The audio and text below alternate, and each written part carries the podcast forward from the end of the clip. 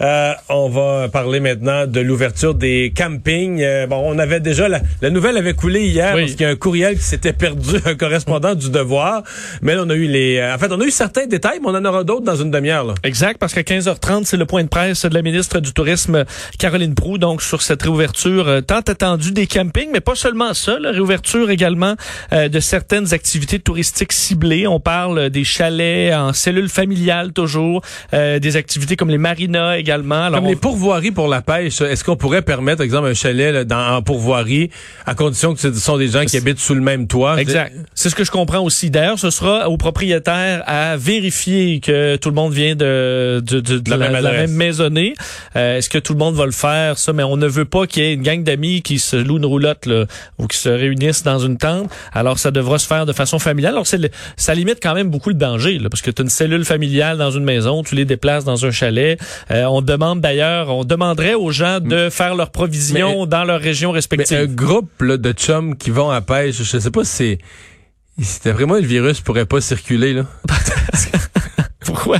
À cause de, ah, à cause de, À cause des vapeurs d'alcool dans, le, dans Oui. le chalet, je sais pas. Mais on le dit pour du purel, c'est au moins. demander, faudrait demander au docteur Weiss là. Mais c'est faut 60% je pense, de teneur Ah en ouais, alcool pour euh, c'est tuer les bactéries. Alors, je, je sais pas recommandé. Ah, ok, Je ok. pense.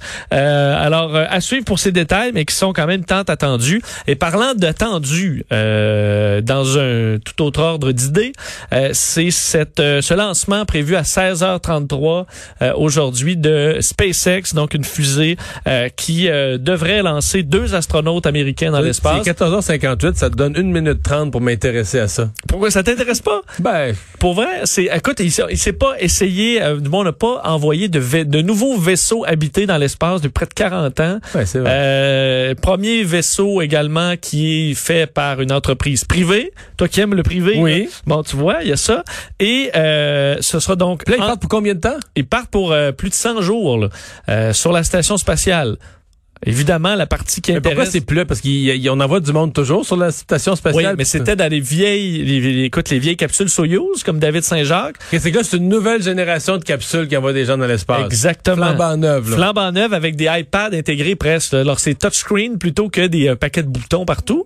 Euh, beaucoup plus beau, stylisé. D'ailleurs, les habits des astronautes là, c'est tout mince, ça a l'air confortable, contrairement aux, aux autres euh, habits. Alors Bob Benken, Doug Hurley, deux qui ont d'ailleurs déjà volé dans la dans la navette spatiale, vont pouvoir comparer peut-être le confort général. Et tantôt euh, disaient salut à leur famille, qui veut veut pas? Il y a un danger que ces deux-là meurent, là, parce que c'est la première fois qu'on envoie des euh, êtres humains dans l'espace dans une capsule du genre. SpaceX a déjà eu des, euh, des, des, des- accidents par le passé.